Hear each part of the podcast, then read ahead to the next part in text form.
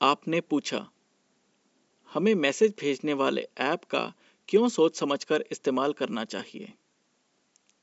कुछ मसीही अपने परिवार के लोगों और भाई बहनों का हालचाल जानने के लिए व्हाट्सएप या दूसरे ऐप का इस्तेमाल करते हैं। इस मामले में एक प्रौढ़ मसीही बाइबल की इस सलाह को ज़रूर मानना चाहेगा। होशियार इंसान खतरा देखकर छिप जाता है, मगर नादान बढ़ता जाता है और अंजाम भुगतता है। नीति वचन सताइस का बारह। यहोवा हमें खतरों से बचाना चाहता है, इसलिए उसने हमें सलाह दी है कि हम ऐसे लोगों से मेलजोल ना रखें जो मंडली में फूट डालते हैं, जिनका बहिष्कार हो चुका है या जो गुमराह करने वाली बातें सिखाते हैं। मंडली के कुछ लोग या मंडली से मेलजोल रखने वाले कुछ लोग ऐसे भी हो सकते हैं जिनका चाल चलन ठीक नहीं होता। इसलिए दूसरों से दोस्ती करते समय हमें इन बातों का ध्यान रखना चाहिए। मैसेज भेजने वाले ऐप से ये जानना मुश्किल होता है कि किससे दोस्ती करना सही होगा और किससे नहीं। अगर हम किसी बड़े मैसेजिंग ग्रुप के साथ जुड़ना चाहते हैं तो हमें अच्छी तरह सोचना होगा कि उस ग्रुप में किस तरह के लोग होंगे और क्या उनकी संगति करना सही होगा। कुछ भाई बहन ऐसे ग्रुप में होने की वजह से समस्या में पड़ गए हैं।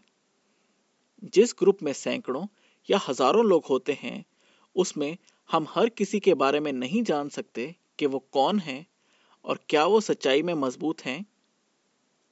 भजन 26 के चार में लिखा है, मैं छल करने वालों से मेलजोल नहीं रखता, अपनी असलियत छिपाने वालों से दूर रहता हूँ।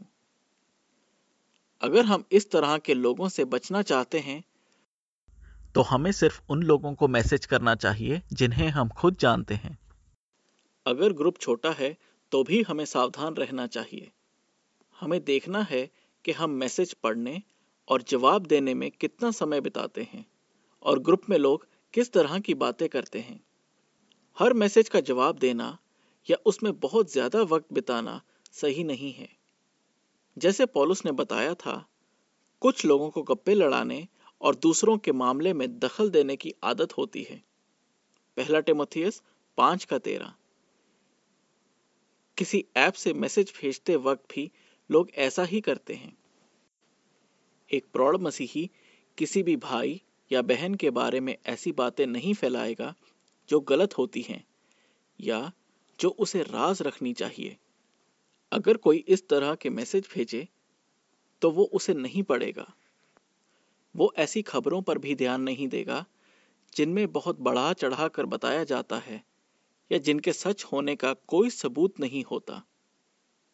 हमें jw.org वेबसाइट से और हर महीने JW ब्रॉडकास्टिंग से जो जानकारी मिलती है, वो हमारे लिए काफ़ी है।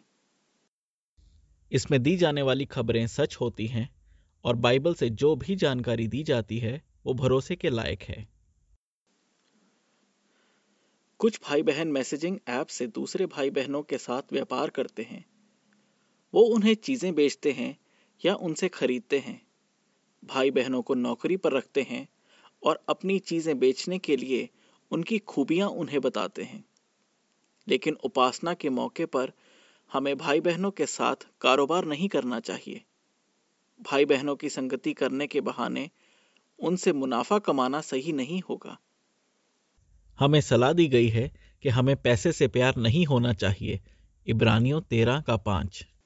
क्या हम किसी मैसेजिंग ऐप पर ग्रुप बनाकर भाई बहनों से पैसा इकट्ठा कर सकते हैं, ताकि जहाँ विपत्ति हुई है, वहाँ के भाई बहनों को भेज सकें?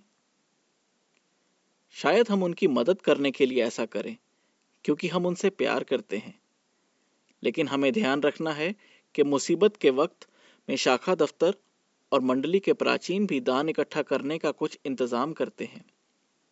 और अगर हम भी बड़े बड़े ग्रुप बनाकर दान इकट्ठा करने लगें तो शाखा दफ्तर और मंडली के प्राचीनों के इंतज़ाम में गड़बड़ हो सकती है। हमें ऐसा कोई काम नहीं करना चाहिए, जिससे लग सकता है कि हमें परमेश्वर के लोगों की देखभाल करने की खास ज़िम्मेदारी दी गई है। हम चाहते हैं कि हमारे हर काम से परमेश्वर की महिमा हो। इसलिए मैसेजिंग ऐप या दूसरी टेक्नोलॉजी का इस्तेमाल करते समय हमें ध्यान रखना है कि उसके क्या खतरे हो सकते हैं और हम उससे कैसे सावधान रह सकते हैं। लेख समाप्त।